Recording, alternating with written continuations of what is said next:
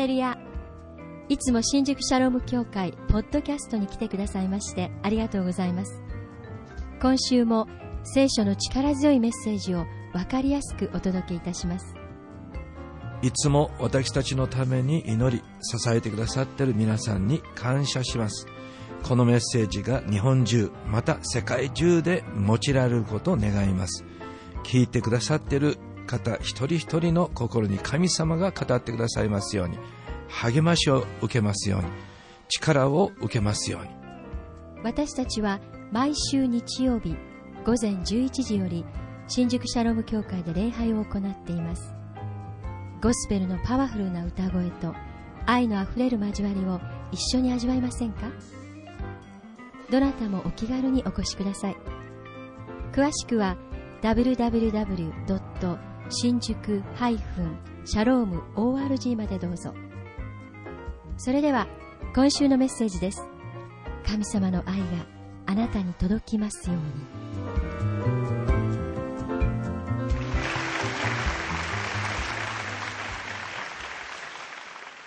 お知らせをいたします。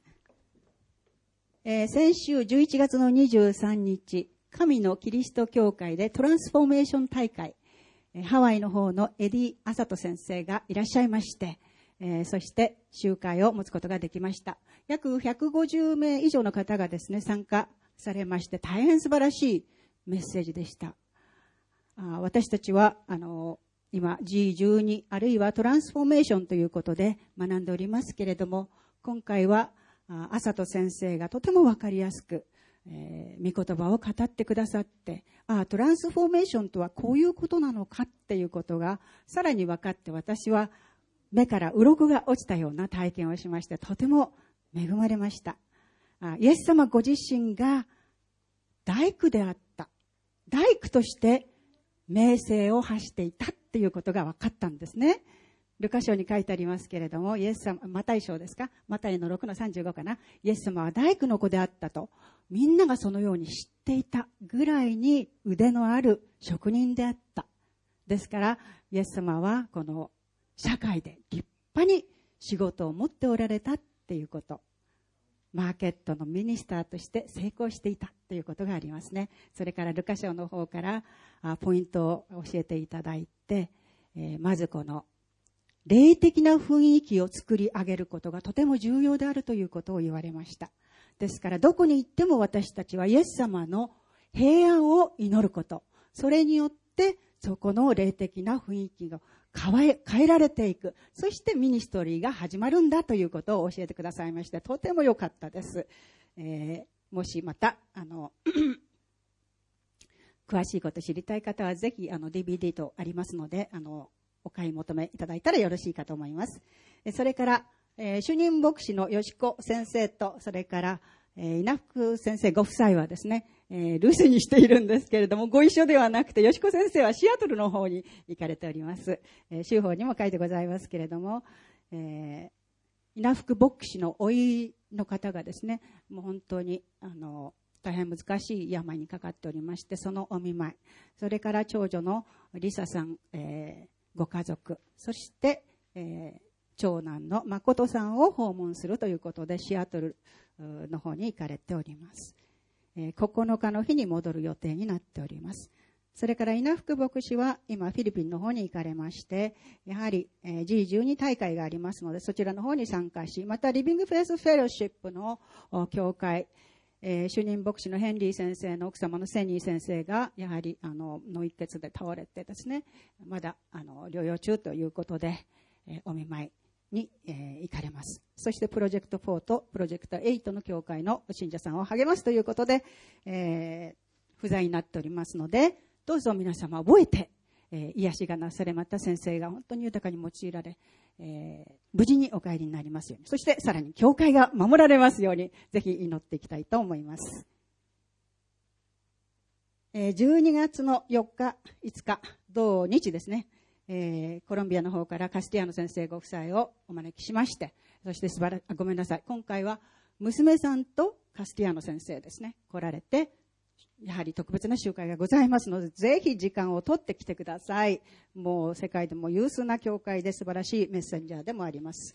はい、それでは今日のスペシャルメッセンジャーをご紹介したいと思うんですけれども、有原茂先生と月子先生です。アルゼンチンの方、皆様これ持ってらっしゃいますか？受付の方にございますので、ぜひですね、これよろしかったら受け取ってください。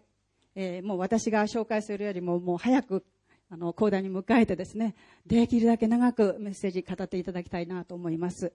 もう素晴らしい聖霊の器なんだなということをつくづく覚えて感動しております。今日このようにですね、素晴らしい本当にもう宣教師ですね、お迎えすることができる、使徒行伝にあるような宣教師ですので、もう盛大な拍手を持って、イエス様の栄光が表されますように、はい、お迎えしたいと思います。よろしくお願いいたします。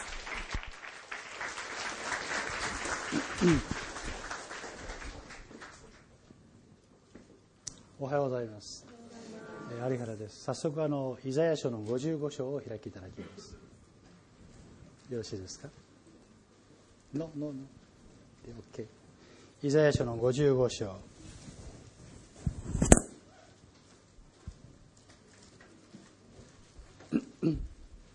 ハレルヤ、うん、ありがとうございました。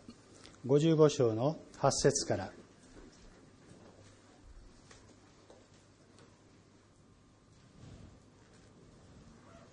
お読みします。私の思いはあなた方の思いと異なり、私の道はあなた方の道と異なるからだ。主の御告げ、天が地よりも高いように、私の道はあなた方の道よりも高く、私の思いはあなた方の思いよりも高い。雨や雪が天から降って元に戻らず、必ず地を潤し、それに物を生えさせ、芽を出させ、種まく者には種を与え、食べる者にはパンを与える。そのように私の口から出る私の言葉も虚しく私のところに帰っては来ない。必ず私の望むことを成し遂げ、私の言い送ったことを成功させる。誠にあなたは喜びを持って出て行き、安らかに導かれていく。アーメン。祈ります。天のお父様、今朝の礼拝をありがとうございます。上乾いてあなたを礼拝するために来たこの民があなたの前で賛美をしてまいりました。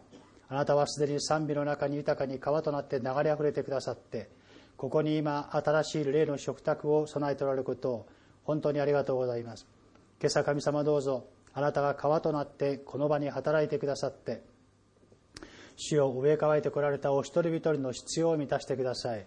ある方は病の癒し、ある方は幻を受けるために、ある方は神様経済的な必要、それぞれ異なった求めがありましょうが、乾く者は来なさい、命の水が欲しい者はそれをただで受けよう。あなたは今日も招いておられることを感謝をいたします。神様、あなたの前に行きます。口を大きく開けてまいります。どうぞ私たちのこの信仰の口をあなたが満たしてくださって、偉大なる神の御業、御言葉に伴うご聖霊の御業を表してくださるようにお願いをします。この時間、神様、このしもべ語りますが、罪許された罪人、神様、本当に小さなものが神の言葉だけを語ることができるように、聖霊様、今働いてください。主イエス・キリストの皆によってお祈りします。アーメン。私たちは南米の奥地のアルゼンチンの奥地におります。この新宿サロム教会を掘ってきますと、ブエノスアイレスというところに出ます。まさに12時間の差ですね。私たちはそこからさらに奥地に参りまして、パラグアイとブラジルの国境地帯におります。私たちの宣教地には有名なイグアスの滝がありまして、1985年映画ザ・ミッションの世界、この映画はパラグアイとブラジル国境地帯で起こった歴史的な事実である言ってますね。そのど真ん中に私たちは主に仕えているわけですね。パラグアイとの国境地帯、麻薬がいっぱい流れてくるそのただ中にはモンテカルロという小さな町がありますが、そこで現地の民のために主に仕えているということであります。もう24年が過ぎました。24年目になりまして、この12月の15日に第5期目指していくというところであります。この成田空港から飛行機に乗りまして、ブエノスアイレスまで32時間から35時間、それから夜中のバスを通って私たちの家までは60時間で着くことができます。一度お出かけいただきたいと思いますということなんですね。今日は与えられた時間38分、短い時間ですから要点だけを話したいと思っていますね。今日第一礼拝と多少重複いたしますが、宣教というものは聖霊の導きがなくては達成できません。これは聖書的に見るときに、私たちは神様からの確かな選びと語りかけ、神の息吹の言葉に励まされて前進していくということなんですね。で、私たちの宣教も決して有原がアルゼンチンに重荷を野心を抱いたから始まったわけではありません。私は1980年の5月の14日に神様から飯をいただきまして、今日まで仕えてまいりました。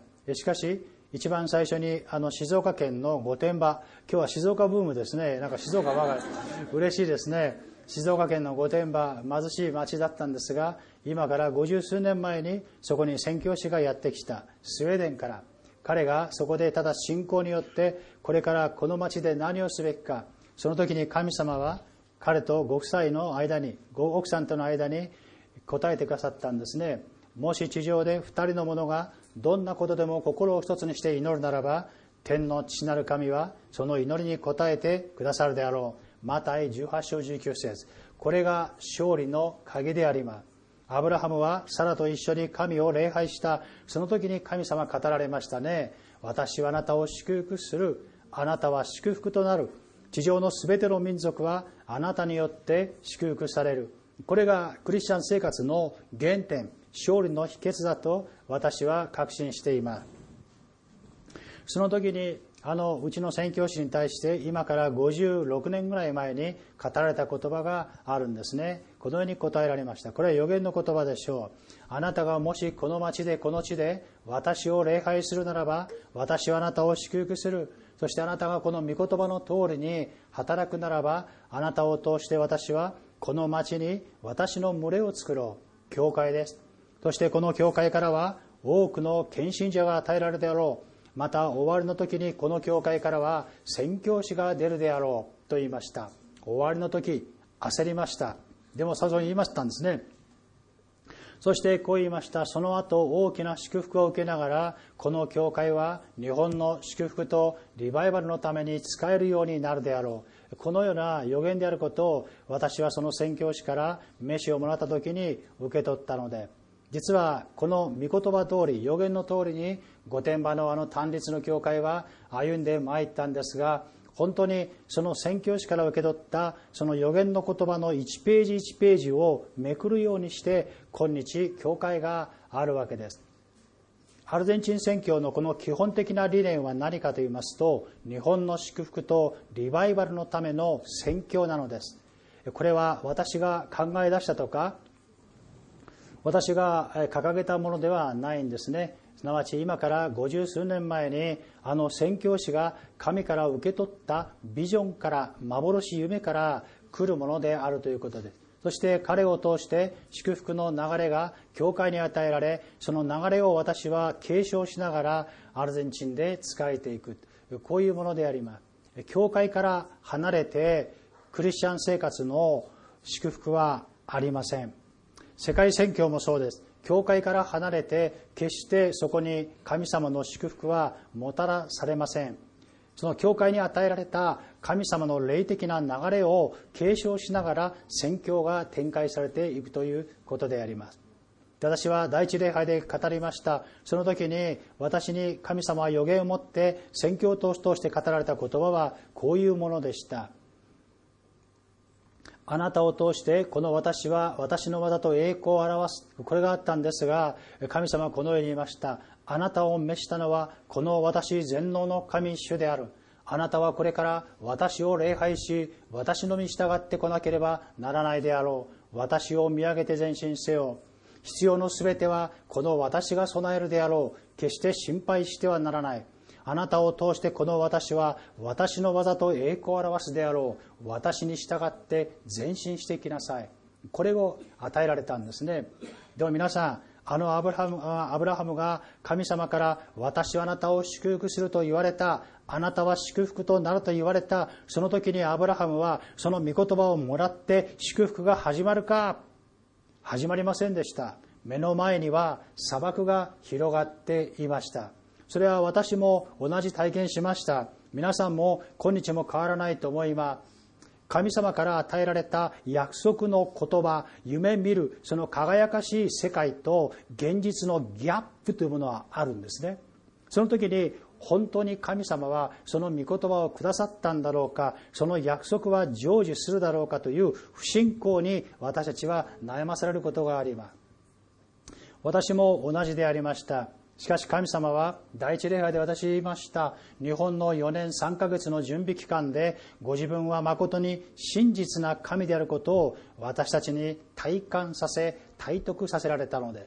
そして行きました。皆さん、私は神を信じるは手話で言いますと、私は神を、天地万物作られた方で、神を信じる。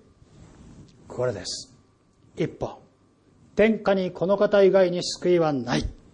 確信です。これです。だから神様とお金、どちらかそうじゃない。優先順位は何かというと、天地万物を作られた神様、この方なんですね。で、また日本人はいろんな信仰を持ってますけども、それはどの信仰も確信がないからこうするんです。そうじゃない。確かにこのお方、イエス・キリスト。この確信を持った時に、私たちは確かにこの神様を第一にしていくことができる。信仰はこういうものであります。私は4年3ヶ月の間、その御言葉は何であったか。必要のすべては私が備えるであろう、心配してはならないという言葉は必ず成就する。これ奇跡的に成就しました。1988年の1月23日私たち家族はあの飛行機に乗りました。成田空港、1月でした。その時にこれからアルゼンチンに行く悪い噂、風がいっぱいやってきました。経済恐慌。その時に私は飛行機の中で、これは何だったでしょうか。それは神の約束の言葉、この言葉は必ず成就するという信仰でありました。これ何でしょうか。あなたを通してこの私は私の技を、私の栄光を表すであろう、私に従え。この言葉でした。必ず成就する。現地へ行きました。案の定、想像した通りギャップがありました。砂漠のようでした。あの年アルゼンチンはもう史上空前と言われるものすごいインフレでした。また失業者がいっぱい溢れていて、仕事が皆無だったのです。もう私たちはブエノスアイレスに行きまして、3ヶ月間ブエノスに行った。その後奥地に行ったんですが、奥地は本当に亜熱帯のジャングル地帯、映画ミッションの世界、私行きたくない。でも神様はその時に私に予言を持って語られたんですね。あなたはあなたの行きたくないところに行かなければならないだろうと主は言われた。で、従わなきゃいけない。従わないと祝福ないから。神様によって作られた私たちは神の栄光を表すために作られた。そして神の御心の中で平安と力と愛と恵みいただいて、主に栄光を表す御業を参与することができる。ここなんですね。私は現地に行ったんですが、その前にブエノスアイレスに降りた時に、もう不老児、それから失業者、ピケ、それからいろんなウェルガというデモストライキ、いろんな町から離れた田舎の家はことごとく強盗団に襲われて住むことができない。私たちはミッショネスへ行ったんですが、私たちが住んだポサーダスでは毎日人々が誘拐されて捜索願いが出されました。見つからなかった。ハイパーインフレ。皆さん、この水が朝100円、夕方なんと250円、300円になるんですよ。1日に5回、なんと値段が変わったのです。私たちはそこに置かれた。そこで3ヶ月間主よと、ブエノスアイレスにいて叫んだんですが、その時に主は私たちの叫びに応えてくださいました。向こうに行って私たちが一番最初に出会ったアルゼンチン人は有名なカルロス・アナコンディアでした。で、私はカルロス・アナコンディアのことは知らなかった。でもある時にすごい雨が降ったその日に、一人の日系2世の牧師がパスタ有原、この近くでアナコンデアが来て集会やってるから行こうと言いました。何そのアナコンダやって、南米で一番でっかい蛇アナコンダっていたなと思いましたね。でその時に雨が降った、ところが今日は中止だろうと、ノーノーノーノーノーノーって言いました。40日間連続で雨が降ってもやる、郊外のグラウンドでそこで集会やってる、行きました。集会前あまり人いない、パラパラでした。そしてしばらく見ていたら、パストールパストールって私呼びました。ベニー来いってことで、何かなと言ったら、アナコンデアがあなたに会ってくれると言いました。これが本当に考えられない奇跡でした。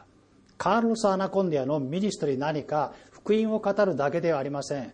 彼らは天井の壁を打ち破る、それから天の窓を開く、病める者を癒される、そして悪霊を追い出す、いわゆるこの完全なるこの新しい神様の皮を人々にもたらすという油注ぎを第一にしている。だから彼は特別の力の伝道の真っ最中ですから、集会の前には人には会わないということが後で分かりました。ところが私に会ってくれると言いました。目の前、そこへ行ったら、目の前の小さなテントのような扉が開いて、小さな男が出てきました。輝くような太陽のような顔、美しい瞳。彼がスペイン語で話しました。その時にあふれるキリストの香り、ああこの人は神の人だ、本当に分かりました。で私たちのために簡単に祈って、励ましの言葉ペラペラペラ、スペイン語まだ分からなかった私は。集会が始まりました。雨上がり、みんな立ちっぱなしでパラパラパラパラ、ある方は傘さしてた。そして集会がいつもより短かったんです。2時間ちょっと、アナコンディアのメッセージは20分ちょっと短かった。ところが集会が終わる前にアナコンディアはこう言いました。今祈りましょうと言いました。その時の集会、約7000人か8000人、いつもの半分ぐらいでしょう。その時アナコンディアはこう言いました。今日ここには日本人が来ています。私は今日今晩日本人のために最初に祈りますと言いました。日本人誰ですか？私たちです。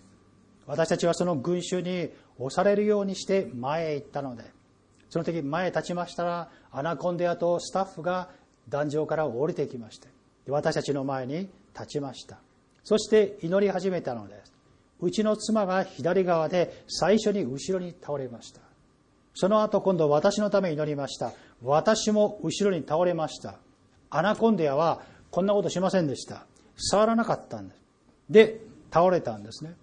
パストールパストールなんて声でパッと気がつきまして、起きろ起きろって声がした。でこう起きたんですね。でフラフラフラフラしました。で皆さん、決してアナコンデア・フレイソンが来られて祈った時に多くの方々が倒れたりしたんですが、別に倒れる必要もないのです。だからある方は主に任せようということで倒れる方はおるかもしれない。それでもいいんですよ。で日本に来た時にね、私はビデオを見せてもらいました。倒れているフレイソン、アナコンディアに友達がいる。ある時に東京で聞いたんですね。あなた倒れてましたけども、なぜ倒れたんですかって言ったら、はい、横の方々が次々倒れるんで僕も倒れなきゃいかんと思って倒れる。これ日本の村社会的な倒れっていうんですね。である方は一生懸命フレイソンが祈ってくれるので、倒れないと悪いと思ったから倒れた。これは義理倒れというそうですそうじゃない。大切なことは神様は言いました。アブラハムに対して、私はあなたを祝福する、あなたは祝福となる。祝福というのは宗教的な用語ですが、日本人に分かりやすく言うならば、砂漠の中のオアシスということです。あなたを通して人々は祝福される、人々を霊的に潤す、こういう人なんですね。いわゆる祝福となった人、油注ぎを受け取った人から祈られるということです。その時に宮座がその人の中に起こる、霊、魂、体、全人格、全生活の中に聖霊様の油注ぎ、そういう偉大なものなんですね。で私はそこで倒れたんですけども、ちょっと倒れるっていう話しますとね、いろんな例があるんですけども、最近はアルゼンチンはアナコンデアの時代のような奇跡は顕著ではありません。ちょっと話がとどめますと、今アルゼンチンは私たちが行った時に1988年、その前の5年間から82年からは第2次リバイバル、その後フレイソン第3次、ダンテヘベル第4次、で現在第5次リバイバルで、第5次リバイバルと第2次のアナコンデの時代では、救われる人々、教会成長はどちらがすごいかというと、今日のがすごいのです。爆発的です。ではこの第5次リバイバルの要となったものは何かというと、スペイン語でヘドセと言います。日本語で G12 です。これ祈ってました。カステジャーノが来る。13年前私は彼のメッセージ聞いて、今日アルゼンチンの教会成長、そしてこの教会第5次のリバイバルの中心的なテーマは何かと言いますと、すべての羊、クリスチャンたちが親羊になっていくということです。今日アルゼンチンで、多くの人々が教会に来ますが、教会に来る最大の要因は何か、それはクリスチャンたちの霊的な輝きを通して来るのです。これがヘドセ。G12 の実はミニストリーなんです。これを通して日本の教会が成長して、これを通して日本の教会にさらなるリバイバル、私は信じて大いに期待しています。来週、ハレルヤ。今アルゼンチンでは25年前、30年前のような宮座が起きないと言いましたが、最近は時々起きます。どういうものかというと、油と金粉のリバイバル。パストールって私の教会一人の老婆が来ました。見てくれ、ミラーミラーと言います。何かと言ったら夏、汗がいっぱい。うわー、この奥さん、えらい汗かけてたもんね。そうじゃない。ポタポタポタポタ。油でした。で、うちの奥さんとアルゼンチンの姉妹が歩きながら奉仕の後歩いたら、うちの奥さん月ミラーミラーミラー見てくれ、金粉がピカピカピカピカで、近くの教会で礼拝の時に80人のうちに60何人が主を礼拝したら、なんとここの手が金粉でキラキラキラキラ輝いて、そして家に帰ってシャワー浴びたけども、その晩金粉は落ちなかった。次の日目覚めたら金粉が落ちていたという、そういう上技があります。でこれはね、いやーびっくりしたな、もうすげえじゃなくて、神様は無から有を作る、天地万物を創造された創造なる神様ってことを私たちに教えて、私たちの信仰の励まし、私たちの目をさらに神様に向けさせるための宮座なんですよ。だから第二次リバイバルでアナコンデを通してものすごいリバイバルが起きた。そして人々が癒された。これ確かすごかった。でもそれは何かというと、神のご栄光を人々に表す。そして、主こそ神だ、主こそ神だと言って、人々が教会へ行くための神様の御業であることがわかるんですね。でも今日、G12 で多くの人々が教会に満ちて、教会がキリストの御丈にまで達しているんです。ということなんですね。で今から6、7年前に私は教会に大きな教会は連合体のキャンプに行ったんですね。スタッフでした。その時に400人ぐらいの青年が集まりました。みんな貧しかった。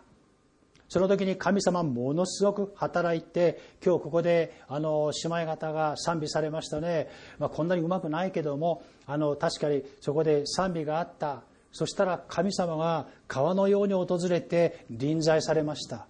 わかりました。みんな泣いている。もちろん私だって涙が出てくる。なぜかわからない。臨在、神の恵み、わかる。そしてそれからしばらく賛美したら、皆さん神は素晴らしい時どうします？どうします？ハレルヤー拍手です。しばらくしたらみんながアーメンハレルヤ主を褒めようって言いました。止まらない。で私日本へいつもレポートを書きます。これが何分続くか。私もそうですよ。ハレルヤハレルヤ間断なく40分です。考えられないけど40分でした。2曲賛美した。まだたまらなくなって、ハレルヤー。その次25分でした。1時間。起きたんだ。アルベルト・アランダ講師が出てきた若い牧師で、彼が言いました一言、エル・エスタ・アキ、エル・エスタ・アキ、主はここにおられる。アーメン、よくわかりました。で、彼は言いました、今晩御言葉必要ない、主は流れている、触れる、求める者は立って主を賛美しなさい、主が触れる、こう言いました。で、賛美が始まりました。で、ハレルヤーって私一番後ろで賛美してた。そしたら目の前の人々が、若い子たちみんなパタパタパタパタパタって倒れました。で、キャッチなし、祈ったわけじゃないですよ。パタパタパタパタパタパタパタって、で、みんな全部真後ろに、不思議ね。で、倒れた子たちはその時にどうなったかというと、私見ていたらハラハラハラハラハラハラハラハラハラハラハラハラハラって笑い始めました。ハラハラハラハラの大合唱、ハラハラハラ、なんだこれ、面白い、今まで見たことない。その時御言葉が来ました。神は我らの唇に笑いを満たす、あります。笑いは何ですか？笑いは神の恵み、神の臨在から来る恵み、何ですか？喜び、救い、賛美、感謝、力、平安、愛、希望です。笑いの反対は何ですか？罪から来るもの、涙の谷、痛みの痛み、在籍感、痛み、苦しみ、嫌な思い出、断ち切れない人間関係のいろんな憎しみ、いろんなもの、そこから来るものは破壊、失望、これです。多くのアルゼンチンの若い人はこちらにいるわけです。離婚の子供、離婚した夫婦の子供、暴力、いろんな貧困から来るいろんな問題、レイプ、いろんなことあります。そこで彼らはここで苦しんでいるけども、どうしたらいいか、皆さん御言葉から学んでいこう。それも必要。カウンセリング、それも必要です。愛の交わり、それもいいでしょう。でもそうじゃないんですよ。聖霊による内面の癒し、これがなければダメ。霊の解放です。この中で、涙の中、痛みの谷の中に本当に頭を抱えている人々はどうしたらいいかというと、聖霊の訪れ、主が触れてこちらに移されるということです。これ以外にないのです。御言葉の伴う印というのは、それほど人々に素晴らしい変革というものをもたらすんですね。そこでカラカラカラカラ笑って、それがなんと皆さん2時間続いた。で、起こして、もう午前1時半ですよ。起こした。で、私の家で預かってた子はそこで起こしたら、カラカラカラカラカラ言って、またドターンで、また1時間です。その子どうなりました？次の朝家で降りてきました。 100% 人格、性格、生活、考え方、信仰、全部変わってました。瞬間的に。救いは瞬間的、聖霊のバプテスマ満たしは瞬間的、霊の解放による私たちのこの器の変革も聖霊によって瞬間的です。結局私はアルゼンチンでアナコンデから祈ってもらった、その時に私の中に変革が起きて、何が起こったか、次の朝私は午前5時か5時半目覚めたら祈りました。ああ、祈りたい。そしたら内から神様豊かに溢れてくださいました。パラパラパラシャパパラパラパラ、言葉が溢れて止まらない。何ですか？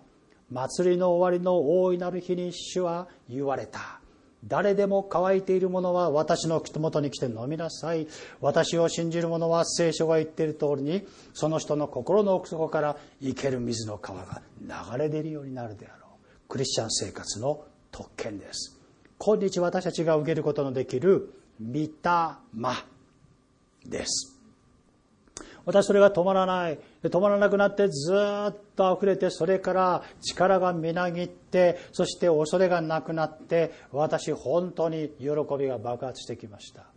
御言葉が与えられる、御言葉が今度は力となって、私を変えるのではなくて、御言葉を語りたい、語りたいと思いになりました。本当です。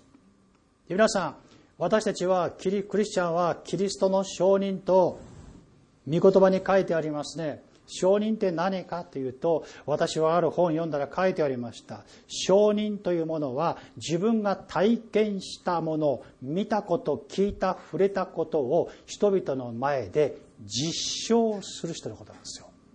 これ溢れるもの、これがなければ私たちは人々に霊的な影響力を、潤いというものをもたらすことは難しいと思います。で、私に対して、それから神様の油が止まらない。神様はその3ヶ月間で私たちを霊的武装を導いてくださった。霊的に、精神的に、知的な面でも神様は十分な武装をくださったのです。ある方々来ました。アルゼンチンの牧師でした。私に会ったら涙流しました。どうかしたんですかと言ったら、パストルアリハラ、あなたの顔からは命の川が流れているとこう言いました。ああ、そうかななんてこう思ったんですね。それからしばらくしてですけども、どれぐらい、3週間ぐらい経ったらブエノスアイレスに、そこから350キロぐらい、約1500キロのパンパ平原というのがずーっとあるんですね。真っ平らです。牛がパラパラパラパラパラパラ、こちら季節によって大豆がザザザザザザザザ、こちらね、ある季節によっては小麦がザー、これブエノスアイレス。350キロ離れた教会の牧師夫妻が来て、パストロアリハラ、2週間後の土曜日、日曜日の週末の4回の集会を設定しましたから、パストロあなたに来て説教してくださいと言いました。いやいや、私はスペイン語できないと言ったら、ノーノーノーノー、通訳をつけます。日系人の可愛い女の子が来まして、で、私たちはその町へ行ったので、この町なんて皆さん3万から4万のちっちゃい町でした。もう本当にもうカンポという平原の真ん中にある本当に小さな町で、仕事は十分ない、青年たちは出て行ったら帰ってこない、もう本当にどんどん人口が減っている、そういう町でした。その教会へ行った時に、その教会は私たちが行く 7,8 年前まではメンバーがおばあちゃん7人だけだったそうです。で、牧師さんはもう社会的状況を見ても十分な可能性がない、もう力を失ってがっかりしていた。ところが、そのような教会と牧師に第二次リバイバルがやってきたのです。これは風と炎のリバイバルです。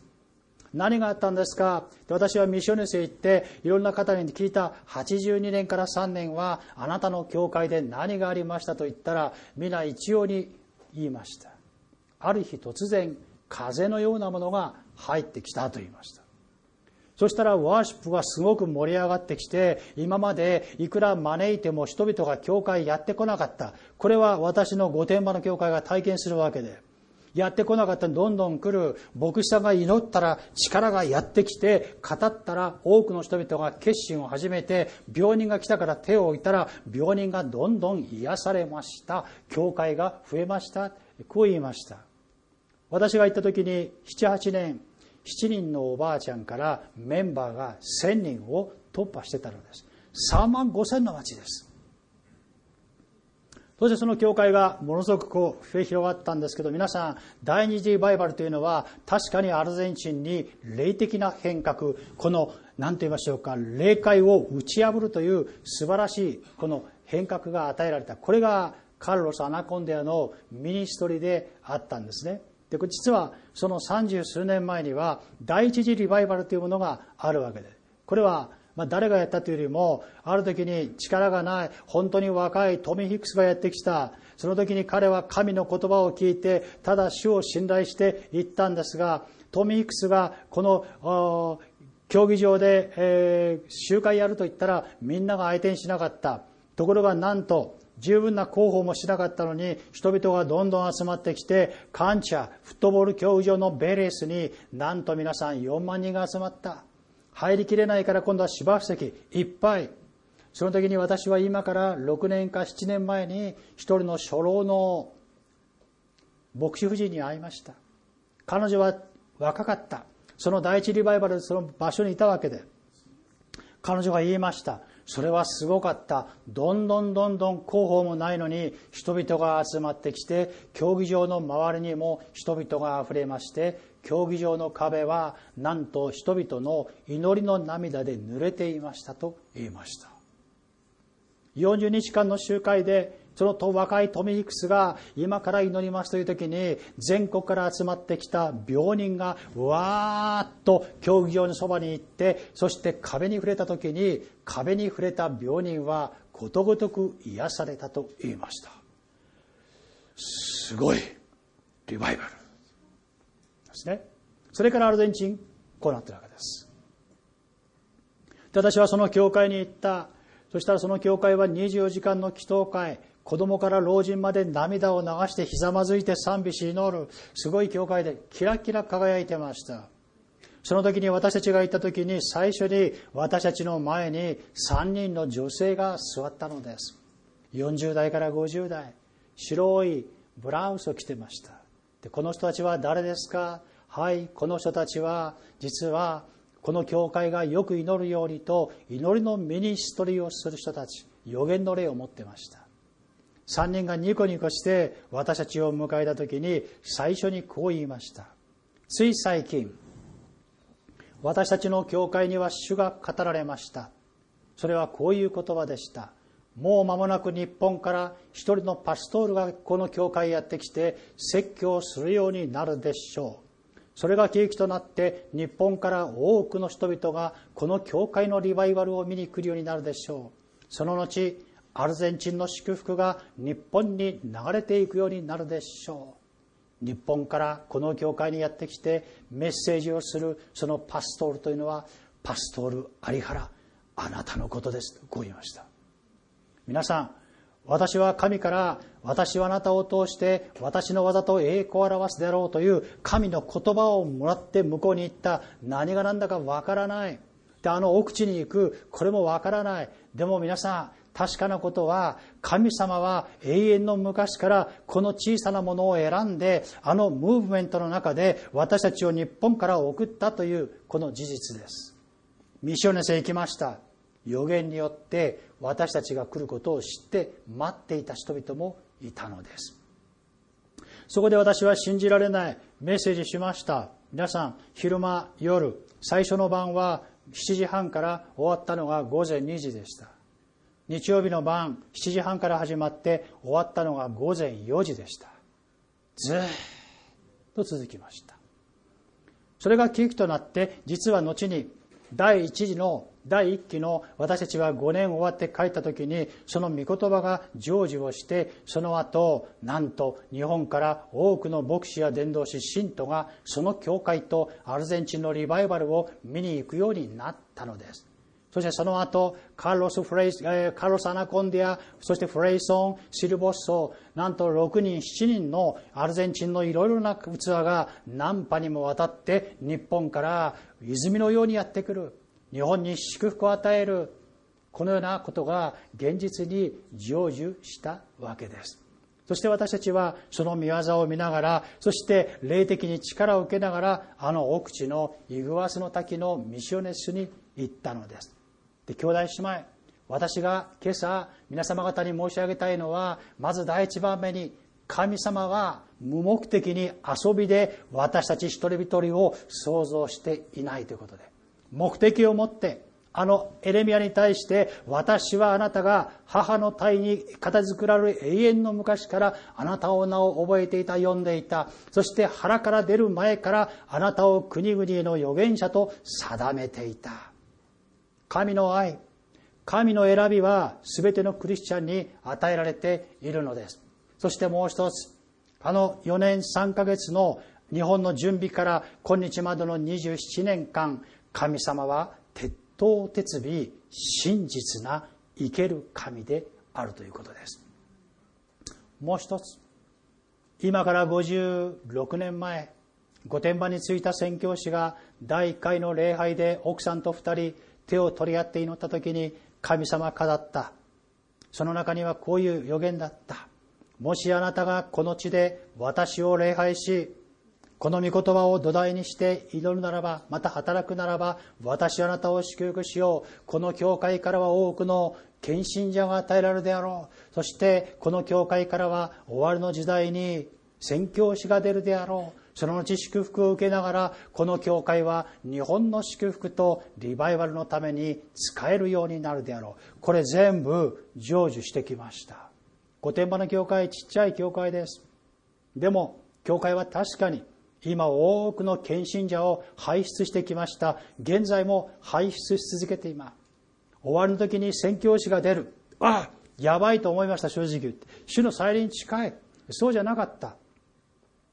1988年の1月23日に私たちが行ったその直後に、その宣教師はスウェーデンの小さな病院で天に召されていきました。終わりの時代は主の再臨じゃなかった。彼の宣教生涯の終わりであった。その後教会に宮座が起こって、教会は一等地に移る、大きな教会ができる。そして今日の私たちが属する御殿場のニューホープチャペルという教会は、日本の祝福とリバイバルに、そのために使えていく教会になる。団体関係ない。それが御心だと思ったら、私たちは献金します、祈ります、人を送ります。こういう教会なんですね。これを私たちは継承しています。そしてその宣教師が今から50数年前に受け取った予言の一番最後は何か。それを今私たちはアルゼンチン宣教をしながら待ち望んでいるのです。一番最後のその予言、今最後に残った予言というものが、日本のために準備された空前絶後の大リバイバルです。私たちは目に見えるものにではなく、目に見えないものに目を留めます。目に見えるものは一時的であり、目に見えないものは永遠に続く。アブラハムもモーセもノアも、すべての歴代のクリスチャンたち、すべての生徒たちは、神からの言葉、約束の言葉を握りしめて、砂漠の中で彼らを通して神が、イエスご自身が川となって流れあふれたということです。皆さん、砂漠の中、逆境の中、悲しみの谷、関係ありません。主があなたを御心の真ん中に置いて、あなたご自身がなんと神からの約束の言葉、レーマをもらい、ビジョンをもらうならば、あなたを通して、そこに置かれた教会を通して、神様は川となって流れあふれてくださる。この神殿の敷居から流れあふれる命の川、これに触れるものは全てが生きる。あるじゃないですか。この日本にリバイバルが来るか来ないか、皆さん見たところは来ないような感じがします。砂漠ではクリスチャン少ないもん。教会は少ないです。でっかい教会、ハレルヤーって言ったらブライダル教会、がっかりします。関係ありません。なぜ？ここに書いてあります。私の語った言葉は必ず成就する。神の息吹の言葉。これはあなたを通して成就する。日本に間もなくリバイバルが来ます。その備えを今すべき時でしょう。祈ります。ハレルヤー。天皇お父様、新宿シャロム教会、今朝の礼拝をありがとうございます。あなたはこの新宿、東京のど真ん中、雑踏の最も人々の激しく行き交うこの真ん中に、キリストの身からなる教会、神の神殿をお建てくださいました。あなたはこの教会を祝福し、この教会のあらゆる集会の真ん中に豊かに流れあふれてくださいました。ここから神様、あなたは川となって流れあふれる。あのエゼキエルの47章にあるように、ここの神様、この神殿の敷居から流れあふれる命の川。その川に触れるものは全てのものが生きる、癒される、救われる。神様、この東京のど真ん中、また神様、この東京の救いと日本の救いと祝福のために、あなたがお立てくださったこの教会の中に、あなたが豊かに働いてくださり、ここにおられる愛する兄弟姉妹方一人一人が、あなたの御心の中であなたに仕え、与えられた賜物をもって完全燃焼することができるように導いてください。教会はキリストの身体であって、一切のものを一切のものによって満たす方の満ちておられるところである。主よ、あなたを心から歓迎します。川となって臨在し、川となって泉となって流れあふれてください。あなたのご栄光を表してください。リバイバル、リバイバル、リバイバルを求めます。今、訪れてください。主イエス・キリストの皆によってお祈りします。アーメン、アーメン、アーメン。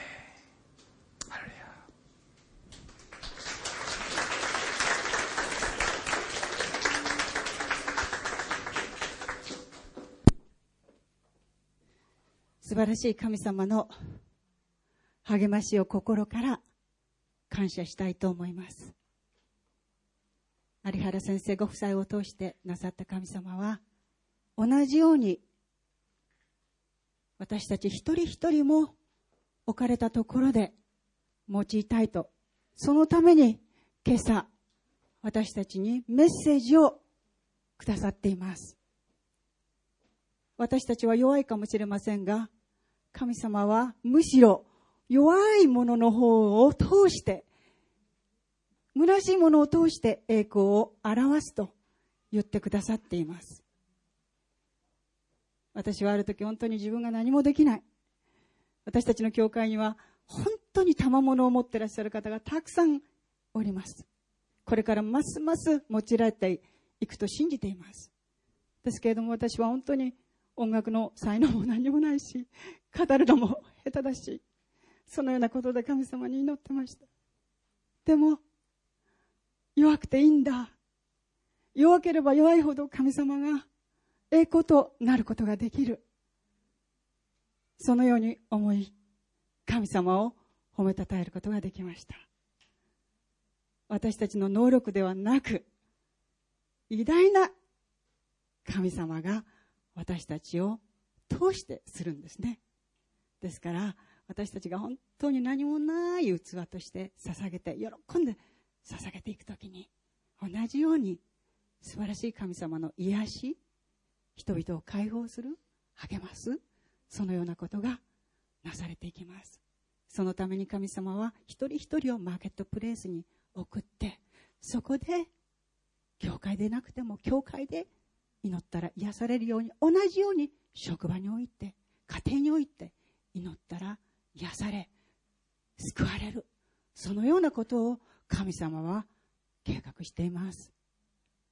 それが日本の大きなリバイバルのはずです。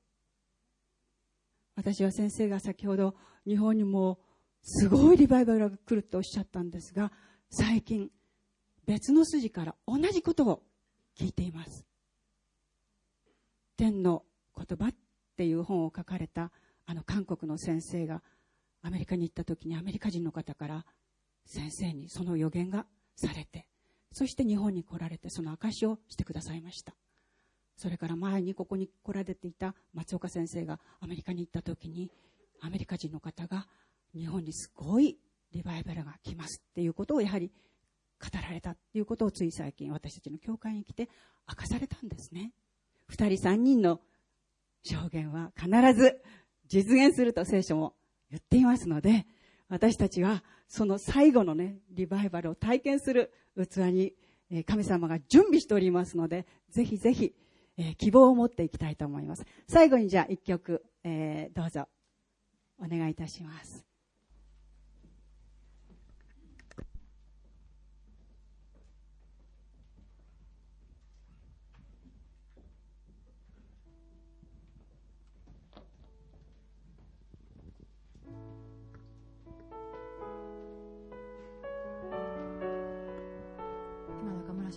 言ってくださったように、いつかはこの私たちが本当に普通にとってるこの町も、住んでるこの場所も、この日本全国が、いやアジア中が、いや全世界が救われる日が来ます。それは本当に約束としてあります。それを信じて私たちも神様と共に歩んでいきましょう。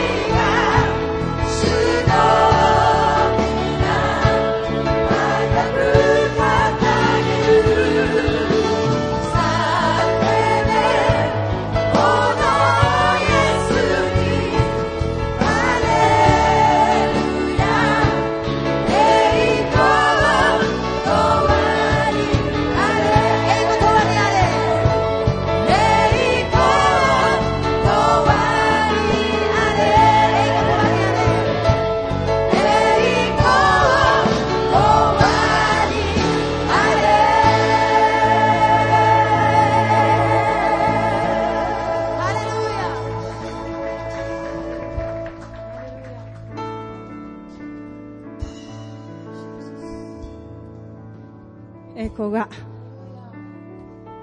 素晴らしいイエス様のみに返されますように。神様は今週も皆様と共にいて、置かれたところで神様の愛と平安と喜びと癒しと励ましを流したいと願っています。皆さん一人一人が行くところが、神の御国が確立されます。聖霊なる神様が私たち一人一人とおります。確実にそこが、神の御国が確立されます。どうぞ争いのあるところに、そして悲しみのあるところに、争いがあるところに、皆さん、私たちは主の平安を持っていきましょう。主の祝福を宣言しましょう。そうするなら必ずそこは神様の御国が確立されます。今日のメッセージに励まされて、今週も1週間、神様と共に歩める恵みを本当に心から感謝して戻っていきたいと思います。天皇お父様、今日本当に素晴らしい励ましをありがとうございます。愛する主イエス様、あなたの犠牲の愛によって私たちがこのように解放され、喜びをいただいていること、心から感謝します。聖霊なる神様、あなたが私たちと共にいて、イエス様の栄光を表したいと願っておられます。どうかそのように表すことができますように、今週も助けてくださるように、愛する主イエスキリストの皆によってお祈りします。これで第2礼拝を終えたいと思います。周りの方たちと本当に神様の素晴らしい、恵みをですね、ますます分かち合っていきたいと思います。